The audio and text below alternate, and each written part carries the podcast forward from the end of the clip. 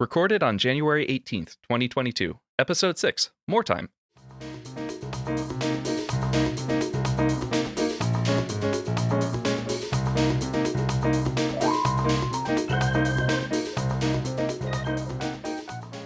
Welcome to the Push Ahead Podcast, the podcast that's all about pushing the political conversation ahead, not pushing back. Hi, I'm Jamie, I'm Shelby. And I'm Pamela. and we're here with special guest Phil Moore, live via satellite.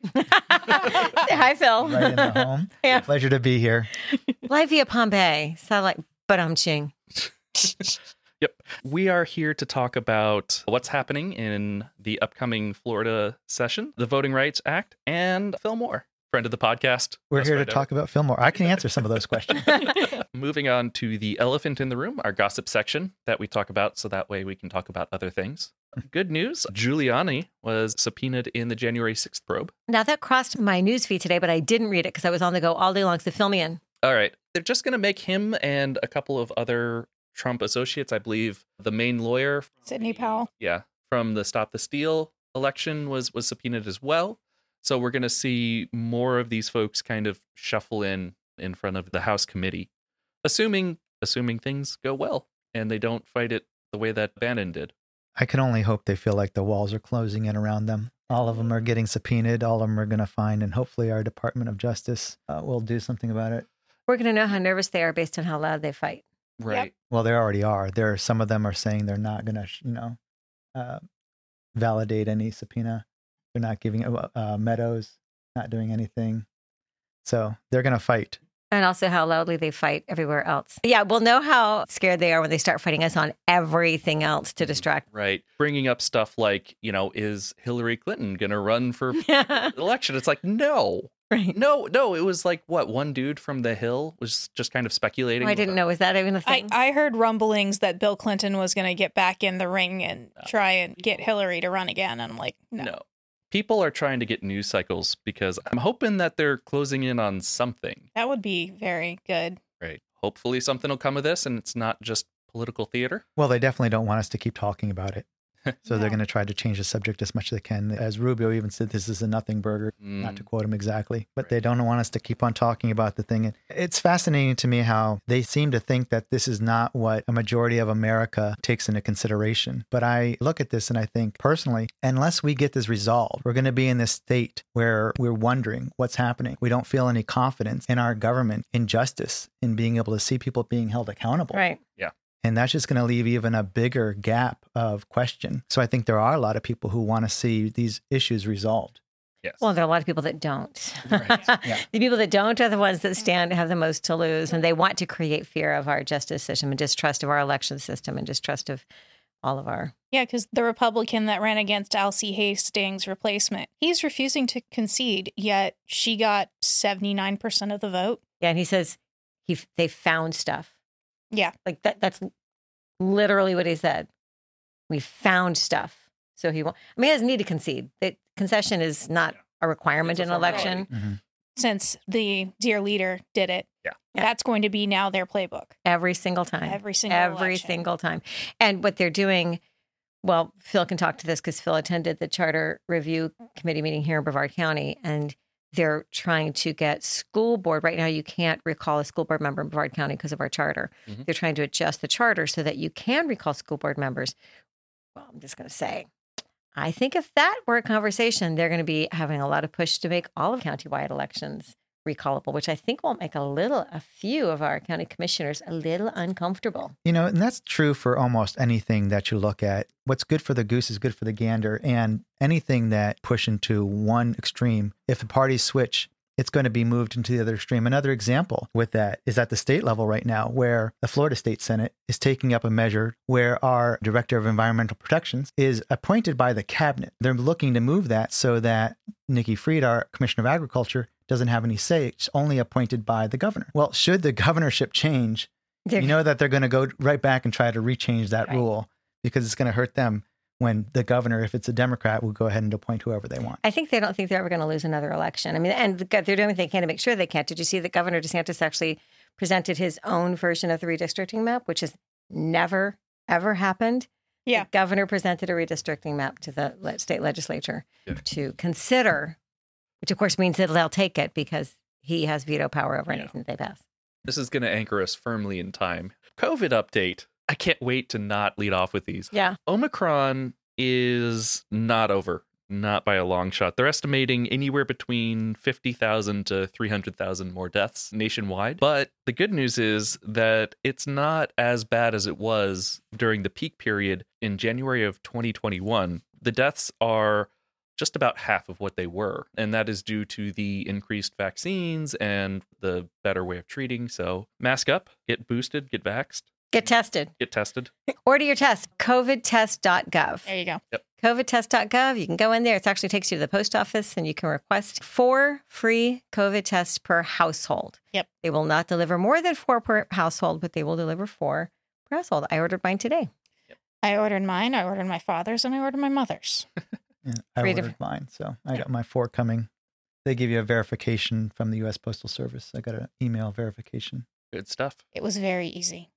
Yeah. And it's the, one of the simplest things we can do. Yeah, testing, masking, and getting vaccinated. Yeah. Moving on, we have the upcoming Florida session. I'm going to put Pam on the spot to kind of introduce the topic. I will be happy to introduce the topic uh, because when we created this flamingo, we talked about educating voters and educating ourselves on how day to day life is affected through politics. And what I've come to realize is that nothing affects us more than our state legislature. And a few years ago, I met this guy that we've invited in here tonight, and he is just an encyclopedia of what's happening in the legislature. I don't know when he sleeps because he has a regular job as well, but he's my magic eight ball, if you will. He's so I call and say, What do I need to pay attention to? With everything in my role, there's so many things on my plate. I don't have to pay attention. I can just fill what do I need to pay attention to? And he gets me focused.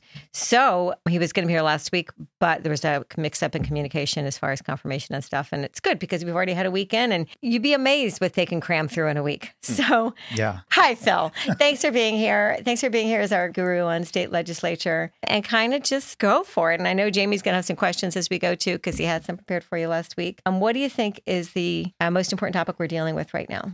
So the state legislature, because it's a majority Republican, has had the ability to push through some major legislation, which fortunately has been found to be unconstitutional Mm. in the years past, like HB1 right now, which um, is being challenged. For our non political junkies, what's HB1? Here's a little tidbit of information for your listeners, too. Bill numbers have a reason for the way that they're numbered. Usually they're numbered by priority of what the legislature or the governor pushes as they want to see that they want to have passed that year. Why HB? House bill. HB stands for House bill. So House bills, they get the odd numbers. Senate bills get the even Like numbers. S Bill 90 was the voter atrocious law, right. and uh, HB1 is, go ahead. Yeah. So they just went with that uh, name for it. So that bill was the inception of it was because of the protests that were happening because of the death of George Floyd and the other wrongful deaths around the nation. And they didn't like the way that people were protesting. So this bill was put in place and it was really egregious in many ways, but also not just egregious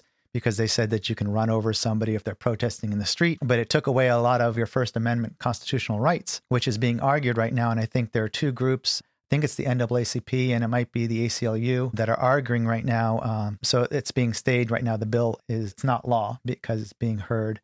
So that's one of the egregious bills that's going around right now. There are many others that they've been passing, but this year they're going to do the same thing. They're going to pass a few egregious bills. It's early in the session. It just started on, I think it was the 11th or uh, last week. Yeah. And it's really, you just got to keep watching. There's a short period of time and they push these bills through very fast Where do people go to follow them? you can actually go on to the state websites. So it's myfloridahouse.gov and floridasenate.gov. And those websites will have either if you want to watch the Senate side or the House side, the bills that are moving through.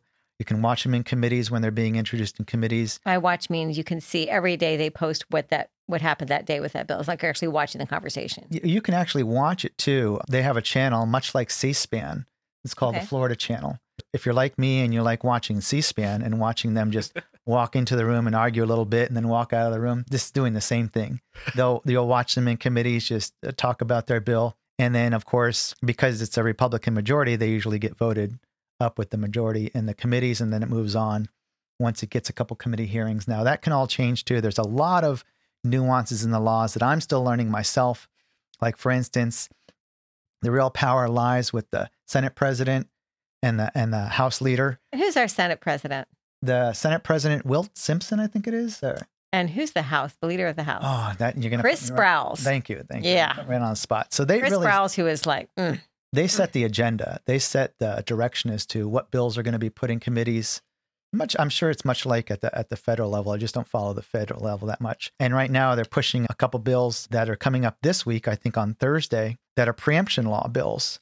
And so this one's ties back to COVID, where there's going to be preemptions that if your local municipality or county put forth any type of restrictions that put a financial burden on a business, that the business can then sue the county or municipality. for example. If there was anybody that said you had to close down because of COVID again, the businesses could sue. But it's very loosely worded right now. And when I read through the bill, I'm like, okay, so if a city from this point on puts forth an ordinance that is a noise ordinance and you're running a dance club, Oh. Right. and now all the neighbors say, you know what, we don't want all this noise around. And then the municipality puts forth an ordinance says you can't have noise past this hour. And they're saying, well, now that's a financial burden on my business. They get what about a hurricane state of emergency? You've got to close, and Yeah, they could sue for that as well. This is dumb. yeah, it's very loosely This is dumb. They've been trying to draw in more power into Tallahassee year after year. So that's why you see more and more preemption bills and more taking away from small government. When you say vaguely worded, isn't that why HB1 is being challenged? There was a stay because of it didn't clearly define what writing was, Yeah. Yeah. It's almost like they don't have anything better to do. So they just come up with this stuff. right? and so see which one they have stick. they have no real agenda items to deal with. With they're not going to deal with you know affordable housing. right. they're not going to deal with those types of things that real people are dealing with. So they're just drumming up some stuff like CRT. They'll drum up some stuff and then they'll write a bill about it. And it's so off the charts that it's going to be challenged because it's not even going to be what it's supposed to be about. Well, they're justifying that twenty-nine thousand dollar a year salary. Yeah. yeah. Are there ways to read these laws and recognize that this is a show law that's not going to withstand scrutiny in court? No, they'll push it anyway. So more and more they've been pushing through these laws that really don't pass muster. Right. They don't care. They don't Well, care about the Constitution. Haven't they packed the state court so that they still can get them through regardless? Well, that's at the state level, but Mhm. these are being challenged at the federal level, Okay. the circuits. So most of these are not passing constitutional muster in the U.S. Constitution. with that with that old supremacy clause. yeah. But they haven't been struck down yet either. No, no, they're being heard, and it takes a while. Yeah. Other than that, there's going to be a lot to watch in this legislative session. If you want to continue, just go on those websites.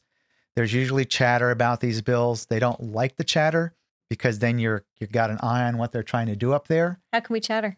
Well, there's different groups that really watch these bills. Um, the Democratic Women's Club of Florida has been doing yeoman's work right now up there on getting the information out as quickly as possible as these bills. But you can watch when they're getting into committees and as they're starting to move through. And then you're going to see, okay, well, people need to call your representatives and just at least make them point out that you asked them to vote no. They're not going to vote n- no against Our local ones are Our- right because here in Brevard County, back bringing it back to home, we have four state representatives and two state senators in theory representing us in Tallahassee. Right? You're going to laugh when I call. But so why would I call? Because then it's on public record. If Randy Fine says this is what my constituents stand for, he can't really say that when his public record shows that a majority of people have called and said you're full of. I didn't say it. yeah, we uh we we we have to maintain a clean rating. Yes, so you're full of you're full of you're not smart and honest, and that's the public record. So when people say why should I call, that's why you should call, right? Just to get it documented at least. And can they walk in to, to the committees? Do they allow for public comment? Yes, and yes. Yes, you can do both. So, yes, you can go, you can speak at public committee meetings. They are public, or you can just put a card and say, I'm waving in support or I'm waving against. You don't have to actually speak if you are feeling nervous or don't want to do that. And you can call or write or email or show up at their door and ask for some time to speak to your representative about that too. You know, I will say if you're a constituent, it does have a lot more pull, obviously, because you're the ones that are voting them in and out. So, you know, just don't run to any old senator and Although if you want to go stop by all the Democratic state senators and Yeah. state representatives and just say thank you, Yeah. that would also be awesome. Even though they're not ours, they do like knowing that we're noticing what they're doing. That they're because it's it's a fight. it's a lot like when you have a big to-do list and you just you're overwhelmed and you just don't know where to start it's I like call that that, Tuesday. but it's like that up in tallahassee for our democratic representatives and senators. They're always fighting up against something. There's a hundred bill there's 300 bills there's a thousand bills whatever it may be that are up against them and they're having to try to knock them down as quickly as possible. Do you feel like the Republicans are trying to just throw enough snow at the Democrats so they don't notice the tiny thing that they're getting? that definitely happens. So I can tell you that our representatives, and I don't know about the other side, but they rely on their legislative aides too and people. If you call up and say to your Democratic representative, it might not be yours, but hey, this is a bill, and I want you to be aware of the, what this, and that might have triggered them to review that bill. For example, right now, agenda. there is a bill in the state house. So, this is something people don't know that a state representative can ask the state legislature to change how Brevard County vote, right? And there is a bill, it's already, you said it's already made it through the first committee, which will change only Brevard County municipal elections, which are currently nonpartisan. We talked about that last week. It would change those nonpartisan municipal elections to have a partisan ID, not be a partisan election because that would require a primary and blah, blah, blah. But up until election day, nobody would necessarily know that candidate's party. But on election day, when the voters go, they're going to see that candidate's party ID next to their name. And that is currently in our state legislature right now because Randy Fine's asking his buddies, hey, and they don't really care. No, they- you know, even the Democrats, they don't care what's happening in Brevard County. Right. And until we tell them, we care. Yeah. Right, right. Until we tell the Democrats that we don't want this bill, then in committees they'll just keep on voting for it. It did go past the first committee unanimously. Hmm. Even the Democrats voted for it because they didn't know. Right. They don't know what it's about. Or they'll try to say, well, we can vote against it when it hits the House floor. We don't have to vote against it in committee. And they play this game because if they also want to get support for their bills in com- pass through committees, they don't want to. Oops, can't say that. They don't want to anger the people who are also going to be hopefully voting in favor of the bills that they want to see. So they'll vote yes. I don't think it's a very strong stance, but that's you know the game that they're trying to play. So to that bill, right now it doesn't have a Senate companion. And again, I don't know all the rules about that, but we have passed the deadline for entry introductions of any bills. So there won't be anything new. We can go right now. Everything that's going to be considered in this legislative session will now be findable. Yes, and but let me put an asterisk next to that because I'm learning new stuff. And there are things called trains, which is when they basically are called in, I think at the federal, level, they call them omnibus bills, where Yes. they just kind of just batch a bunch of things together because it couldn't get heard or it wasn't going to get heard. And I believe that's still a, an avenue for the local bill to be put on the Senate side in another bill. So it could bypass committees, get put on a train. I think. I'm not sure, but that's kind of my one worry there is even though it doesn't have a Senate companion, if it passes through the House side, they might be able to tack it on to something else and get it passed in the Senate side. Right. I just think it's a hor- and I mean, I Yeah. honestly, if you have Republican friends, I would ask your Republican friends to call the local state representatives and voice their opinions on this. The voters I know do not want more division in our county. They don't want these municipal races. They want to know that they can talk to their neighbor and not have to know whether they voted for Donald Trump or Joe Biden. They want to know that they can talk to their West Melbourne City Council person and not be inundated with that and not have that the driving force. Plus, Republicans aren't smart if they pass this because what would keep Broward counties from saying, hey, we want to do that in Broward too? But then they carve out their there are little pockets Yeah. and they carve them out. So if that happens, then So if we go to Tallahassee, knock on the door, introduce yourself. And I've heard that we have some sane minded local represent- representatives. Like Tyler Sirois strikes me as a person who I would never vote for him. I don't like the way he votes, but he's a fair minded human, right? He's not, He is approachable. yeah. I disagree with his political stances on everything, but I can approach him and at least tell him that. Yeah. And Um, he'll hear you. Yeah, and, he'll, and he acts from true ideology, not what he thinks is going to play to the base. Like he, yeah, he doesn't, well, he doesn't kiss the ring. He is also the person who is introduced at a House resolution, which is going to be to change all school board races to partisan races throughout the entire state. Now, that resolution, when it passes, will then go on to the 2020 ballot Mm. for the voters to vote on. 2022. 2022 ballot. Thank you. To let the voters vote on um, to see if they want to change that, make that change. But yeah. he's pu- he's pushing that drive. Is anything happening with reproductive rights right now? Oh, huge, huge. Yeah, there's a bill right now that's moving through Representative Grall out of Vero, our neighboring uh, representative to the south. She's been championing these bills against women's reproductive rights now for the last few years. And she's got another one. I believe it's the 15 week Texas bill. yeah, I did. And this one doesn't have language that would exempt for uh, rape or incest or anything like that. So if you're listening to this, I'm assuming you're kind of a political junkie and this is super fascinating to you. And if you're a newbie like I was just four years ago, then you might be going, gosh, this is just so much information to take in. We do now have an email that, Jamie's going to give at the end of the podcast. Just reach out and let's see if we can get Phil to answer more of these questions. And, and I'm sure he's going to be back over the next few months as well. So the point of this whole segment has been know what's happening in your state legislature. I personally asked Phil because he has a way of speaking about things in a way that takes away some of the mystery, and he just it doesn't just say what the bill number is. He talks about how it impacts our lives. We've worked on that. That if you're a list, learning how these things truly affect your day to day life and why they are worth fighting for, and why they are worth knocking doors for, and why they are worth supporting candidates for, because these are the reason that you know everybody knows that voting rights is a thing uh, but it's because of what's happening on the state level. If the states didn't have so much power the federal government wouldn't have to protect voting rights. Right.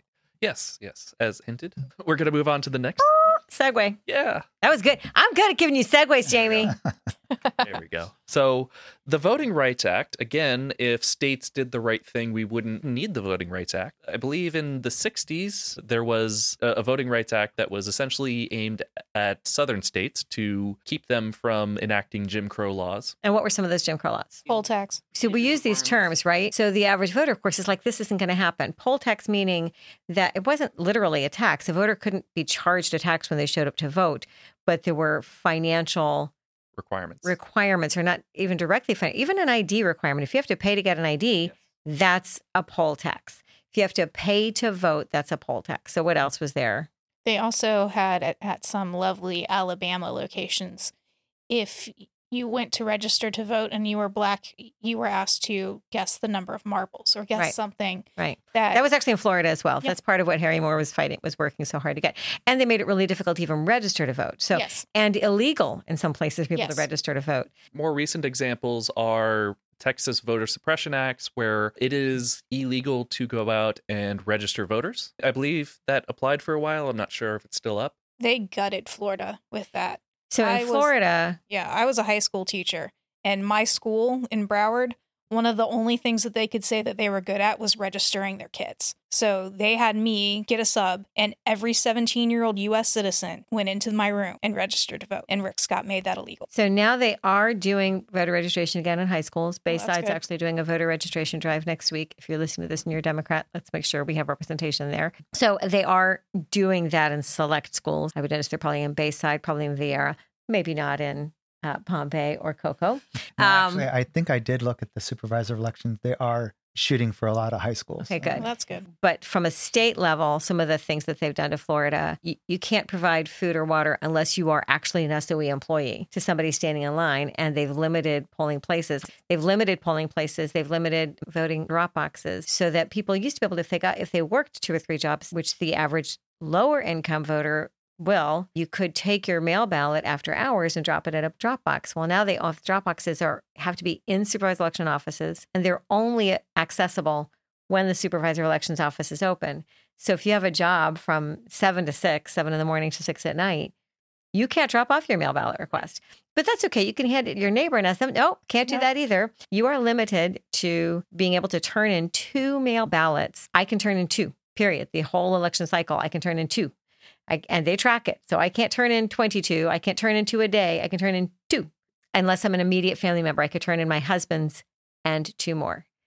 I don't know what they're going to do with nursing homes because yeah. nursing homes, that's a big thing. And if, again, I can only turn them in at an SOE office, and those drop boxes have to be under supervision the whole time that they're there. So that, of course, impacts the economically challenged voter um, because they're the ones that have two or three jobs, and we don't want to give them a day off to vote. How hard is it to say we're going to make election day a holiday. Federal holiday. And yeah. that's what in federal, that is one of the first things that it does. Is That's it part makes, of the yeah. Right. So talk about the John Lewis vote, right? Yeah. Yeah. yeah. The, the, one good thing about Broward County is if there is an election day, you're off if you're teaching. Because they, they have elections in the schools. Yep. Brevard County doesn't use schools for any of our elections. So that's a great excuse to keep people in school. Mm-hmm. Right. Yeah. The worst voter suppression rules are the ones that you have to stop and think about why it discriminates because it takes stuff that middle class people take for granted. Oh, just show your driver's license, right? Not everyone has a driver's license. And if you don't own a car, you don't need one. Maybe you can then go get a state ID. Well, why would someone want a state ID if they don't drink? Well, and that's also, it's not as easy to get as you might think. When I just wanted my passport, I had to get a certified copy of my birth certificate, which I believe is what you need for an ID as well. Yes. Mm-hmm. I was born in a, I was In what was then a naval that is base. I was born, in yes. existence. It was a naval base and it's no longer a town. And so when I called them, I had to call the person to figure out my records. And it wasn't easy to do. And there are people that literally don't have any evidence of where they were born. Yeah. And not to mention the hours long wait you will be just to get a state ID. Right. Who wants to go to a DMV and wait hours and you're not even getting a driver's license? So, and if you don't have that, you can't vote in Florida. right. And so it's just absurd. Yeah, it's crazy. Well, it's it is and it isn't crazy. I mean, if you think about it, why would Republicans be the party that is against having more voters? Because they're the ones in power right now, and they don't want to dilute what they already know is going to get them the win. But even if this weren't a partisan conversation, it amazes me how often what serves my party is just the right thing to do. I mean, we should be fighting hard to make it easier for every American to be able to vote. Yeah. It is the core value that we've based our entire country on. No, no, they, I don't think they would agree with that at all. I think know they look wouldn't. at it as a republic Right. versus a democracy. Well, that's why they try to correct you because it's like, oh, America's not a democracy Mhm. because they don't want to be branded as not American. Yeah. It's, it's a branding statement that they're doing. Yeah, and they don't want to see as as all these actions as being un-American. Right. Meanwhile, all a republic is, is that it's not a monarchy. It's, a republic is a representative democracy. And how can it be representative if everybody Right. Exactly. Democracy. They're skipping the democracy. They Yeah. So do we think that it's gonna? I haven't followed the. no, it federal will not pass. I think it'll pass. No, because Manchin and Sinema have both gone on record and have both told Joe Biden to This his is the. John Lewis voting rights bill for the we Yeah. keep forgetting where They have told him to his face. While they support expanding voting rights, they will not support it by taking away the filibuster right. Or weakening the filibuster. or weakening the filibuster. So while they say that they're for it, I mean the filibuster filibuster's already weakened. yes, Yeah. Like when they turned it into what they did. In its current form, the filibuster can be sent via email. Yeah. It is no longer standing on the floor reading the phone book. And so one of the proposals was to weaken it to go back to where it was. Whereas the filibuster was never written into the Constitution, it was never really written into the rules of anything. The way that it came about was that someone realized that there has to be a floor vote in order to advance the bills for voting. And during that deliberation phase, it's possible to just stand there and then hold up that floor vote unless it's overruled by a two thirds majority. And so it's not even filibustering the bill itself, it is preventing the consideration of this bill. That is a rule that the House actually got rid of a while ago. The House actually had a filibuster and then it was gone. And then there was a filibuster for federal judges. It's gone. That's gone. It's the most undemocratic thing possible. Yes. Yes. It is a way for the minority to continue to rule.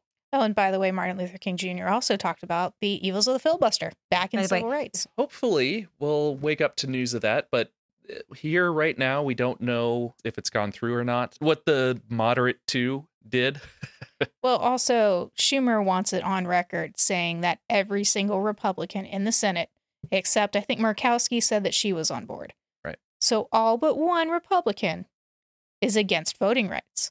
Hopefully, our messaging works, and during this election, we can run. Your senator does not think that you should have the right to vote. Right. marco Well- rubio and actually, one of Marco Rubio's opponents will be at our next Democratic meeting. all right. And we're here with phil moore.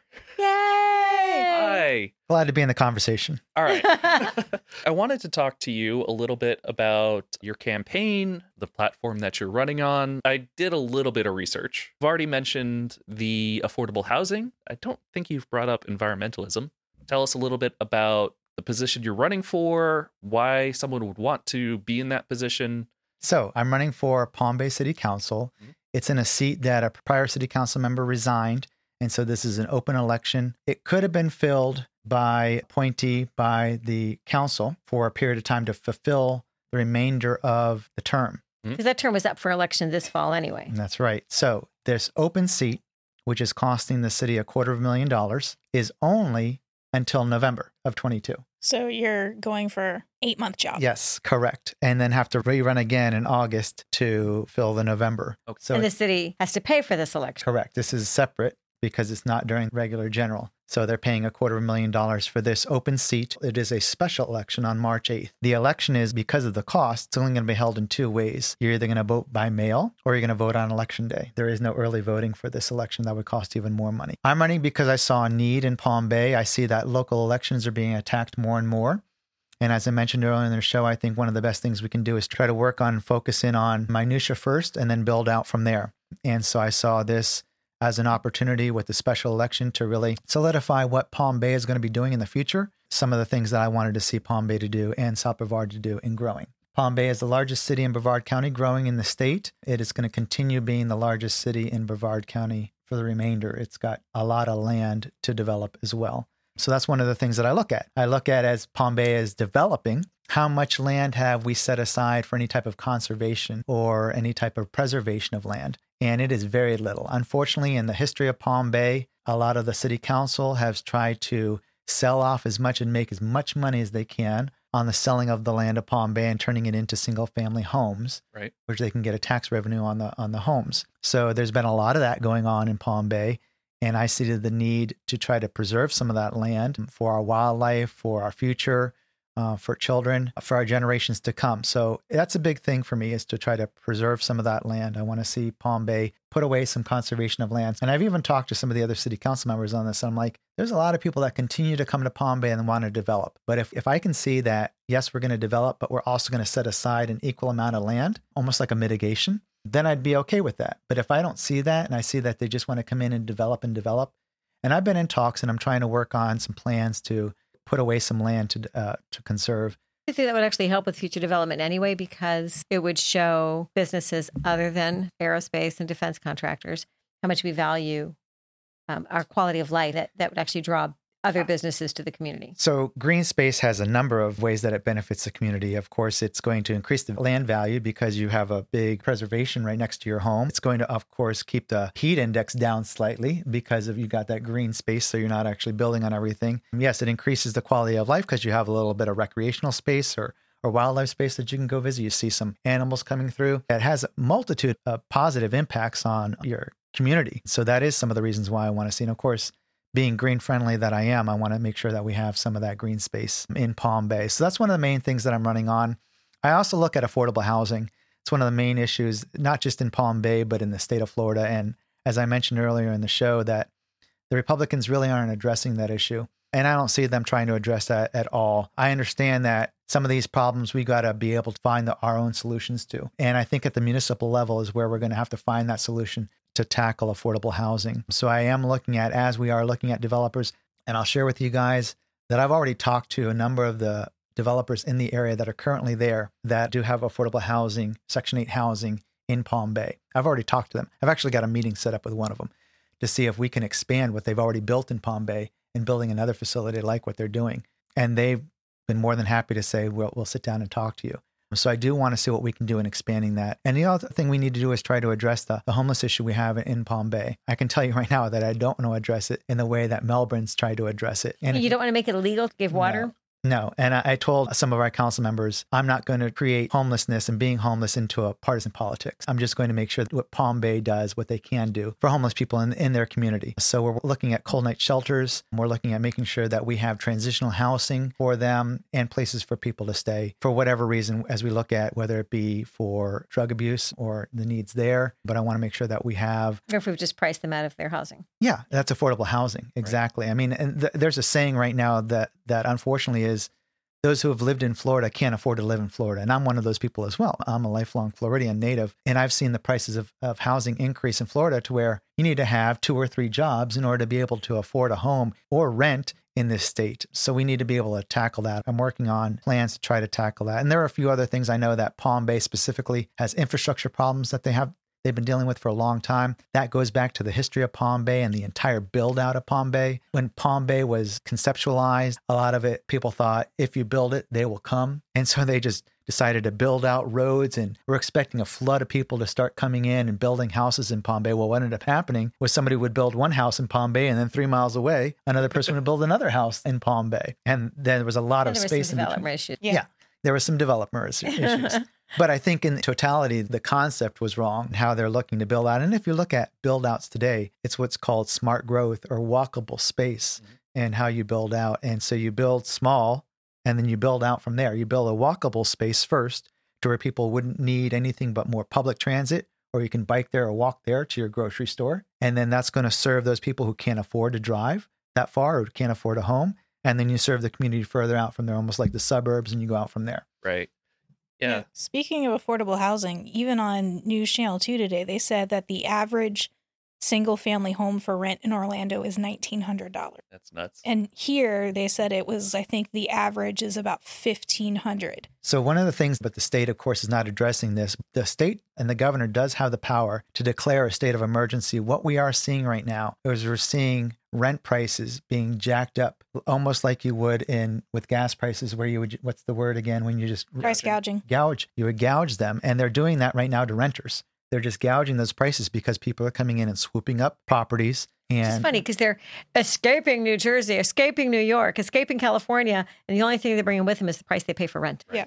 And a lot of people aren't even coming here. They're buying the properties and then they're renting them out because they know they can make a big buck on them. So even when you build housing, like what's happening in Palm Bay and other places around, we're building housing. We're trying to keep up with demand, which we can't. Right. But even when we're trying to build houses for Floridians to afford, we're getting priced out right away. And people who are buying them aren't the people who are even looking to move here. It's, it's a problem here in Florida. It'll continue to be a problem. But I think being at the local level is one of the ways we can try to address this. Those are some of the few issues I'm running on. Of course, there are many other things probably on my website as well.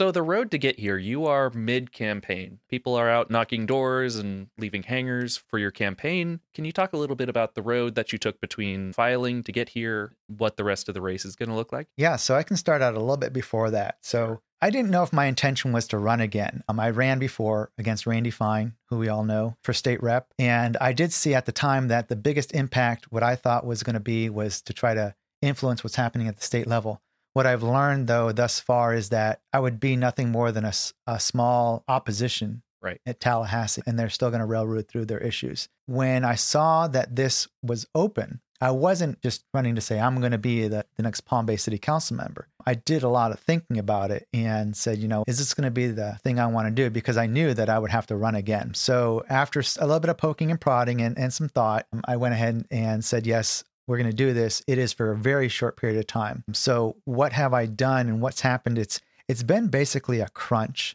I feel like the voter turnout is going to be a little low, and we don't have any historical value in Palm Bay to look at in a special election. But there have been a few special elections throughout the state very recently.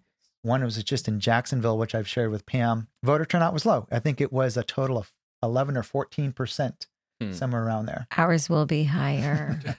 Yes, that's the one thing with Brevard County is Yeah, we d- they, we they we have higher voter turnouts than most of the state. we will have voter turnout, but I think it will still typically be low, and I you gotta you gotta rerun again. Yeah. So uh, in terms of resources, I'm trying not to burn anybody out yeah. because I know we're gonna have to do it again. But I really want to make sure that we this is a great opportunity to try to reinforce what we need in Palm Bay in South Brevard moving forward into November. Right. You've So- also been really smart. A lot of your lit is um, something you can reuse in the fall. So a lot of what you do, though, if you just don't have the election date on it, which is kind of hard to do in a special election when you really want people to know Yeah. the date. Now that's up to me. Like that's where our partnership is because you're trusting that that I'm providing the resources to knock doors with you. I was out Saturday, and I'm going to tell you. Everybody I talked to was super excited to see somebody talking to them, right? They were so excited. And a number of people picked up your card and they said, Oh, Phil, I remember him. He came and talked to me before. They really remember you. And that when the candidate does that door knocking, there's nothing more effective, right? He's still remembered to a year later. But I would say, you know, his special election coming up in March. They go, Oh, in March? I said, yes. So, really, that voter contact is going to be the key to your win and mail ballots, because then at least they get a mail ballot in the mail and it tells them, oh, I've got an election on March 8th, and they'll return that mail ballot. So, the things that we are doing as a party to support you, knocking doors and increasing mail ballot requests. We did a text campaign for that already. I think you know that. Mhm. Right now, we've got a phone bank going to identify voter plans. So I have been doing things in small batches because, like she said, it's a special election, so you got to make people aware of the date. So you got to have the date on them. But You don't want to have it so that you have 10,000 left over. Right. And now you've got November and you got to do it all over again. You just got to toss those. So I've been doing them in small batches so that we, we see what we need and then I'll order more accordingly. And on the orders, I had a limited what I could get in terms of sizing uh, for small batches. So Right. it's a great opportunity. I think a small thing that many people don't know, especially Democrats, is if we have the opportunity of turning out more Democrats in this election in Palm Bay, there are more registered Democrats than there are Republicans in Palm Bay. We have a slight Yeah. majority right there. So as long as we turn out Democratic voters, we can win. This was a great opportunity to try to solidify that, try to keep on building upon that. So I'm happy to be running for this seat. I'm excited about it. I'm okay with running again. I think it actually really helps because there's name recognition there. You're not only seeing my face and my name and in March, you're going to see my face and my name again. Right. So absolutely. So, do you have a team? Yes, I do have a few people helping me. You're looking at one of them right there. She's telling you everything Okay. that I'm doing. Um, I do have a, a couple people helping. Absolutely. They're helping Canvass right now. They're helping me with my scheduling to make sure that I'm not overbooking myself and spreading myself too thin. So I do have a couple people helping me out with some of those things. Yes. But again, I'm not trying to burn too many volunteers out now. I'm just trying to get everybody engaged and get them motivated as we're going to have to redo this again in November. And I know you, one of the joys that I have working with a candidate like Phil is you know you're part of a team and you know that in the fall it'll be your race. And also you're trying to protect another city councilman seat who's already super targeted. And I know you also have your eyes on the state, you know. So you want to watch how the sausage is made. From my my job is to think of how I can get the most bang for my buck, right? So right now we have a state representative candidate in State House 53 and a school board candidate in, in School Board District 5 all of which also are in Palm Bay. So when we're knocking doors right now for Phil, we're also saying we have this coming up, we're going to come back. And that way people are getting that little bit of name recognition. And these candidates are getting a contact on the back of Phil's race. So working together as a team, we get more impact and we start building that mind in our voters of this is my slate. So it's it's exciting. No, like she's saying, uh, overlapping districts with school board, county commission, whether it be or State rep, state rep. all the- Congress. and so if somebody's not excited about our congressional race, they might be really excited about school board. And if they're not excited about city council, they might be really excited about state house rep and they'll find something to support, in which case they're supporting all of our candidates. Okay. Your campaign right now is, going flawlessly, no challenges whatsoever. It actually is not going bad at all. The thing about running races, and this goes, I think, for any election, I've done a couple of them now, is I use the analogy of a marathon, is you got to pace yourself and you pace yourself and you do everything you're supposed to do. You put all your ducks in a row, you go over all your analyses and you do all your spreadsheets. And then you've got like the finish line, you can see it, and you got that last little bit and you got a sprint. Right. And that's what the end of the, like the two weeks before the election is, or three weeks is a sprint to the finish line. If it's early voting, that's when you sprint to the finish line. And you got a little sprint in there, you got a little kick in there For when mail they ballots. when mail ballots go out. And that's coming up pretty soon. Actually, overseas ballots are coming up. They're being sent out this Friday. I'll tell you, Jamie and Shelby are also using this to like get that picture of how a race, because people don't understand. I didn't know from beginning to end of a race. The first part is the ugly part. It's finding all the rules and following them, Mhm. finding the rules in campaign finance, finding the rules, finding a treasurer that can process your reports, and I and you got all that handled. And then their uh, overseas voters get their mail ballots before domestic mail ballots. So what we encourage our candidates to do is find somebody to write a letter or write it themselves. They're not all military. right. So even that wording has to be very careful to make sure you're not excluding any overseas voters. And it's introducing yourself to the overseas voters. And we mail that the day that the mail ballots go out. Okay. Because when the mail ballots go out, US mail, our letter goes out as well, and they get them both in the mail. Um, Hopefully. Hopefully. Hopefully. And it encourages. we encourages can't that to- actually attach them to it. We, Right. we got to that would be awesome. and so then we'll follow that up with when the regular domestic mail ballots go, what the party's doing to support Phil's, the door hangers we were talking about. We'll be going to the door of every Democrat and friendly nonpartisan who has a mail ballot.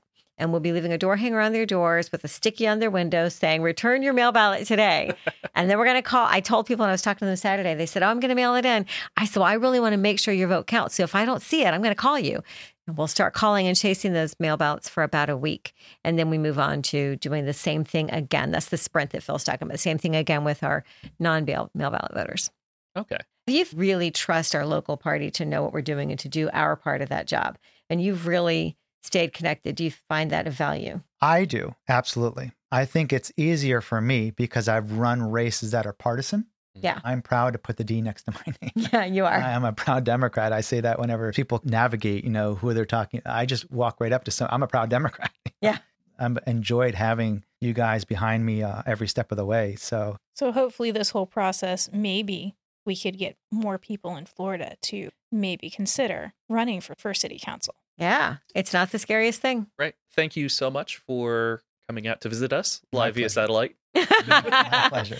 My pleasure. It's been a pleasure being here. Great having you. He's been a long time listener, first time guest. I mean, long time, six episodes, but long time listener, Yes. first time guest. Any other upcoming events or issues that we haven't spoken about? We are continuing our food drive that we kicked off on Monday with Martin Luther King Day because the family wanted him to be remembered through acts of service. And we have gotten huge response to that already. And I don't even know what they're getting in the Space Coast ice cream shop up in Titusville. But if you want to donate to our local office, you can come to our office, which is in Pineda Plaza Way, Suite 123, right next to Grecian Garden Cafe. And um, you can go there anytime between 10 and 2 with your food donations. You'll be loved on Monday through Friday. You'll be loved on and thanked, and we're so grateful. And then next Wednesday, January 26th, we have our regular Democratic Executive Committee meeting. All registered Democrats are welcome to attend.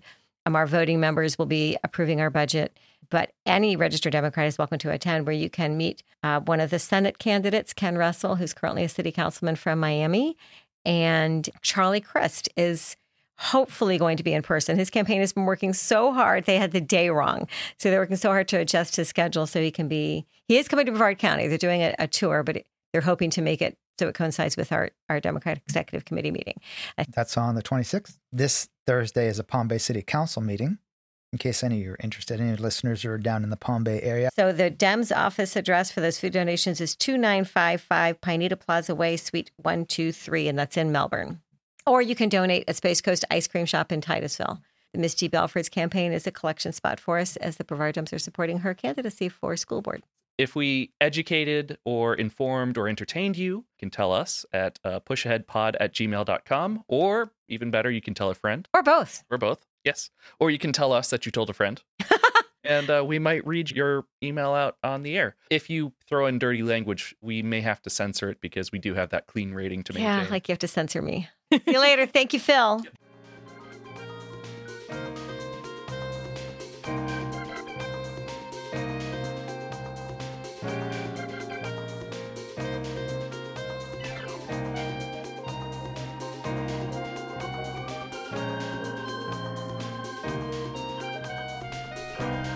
If you got something out of this and know of anybody who cares about what we're saying here, please share. Word of mouth is everything in the grassroots game. If we're awesome, tell a friend. If we're not, tell us how to get better.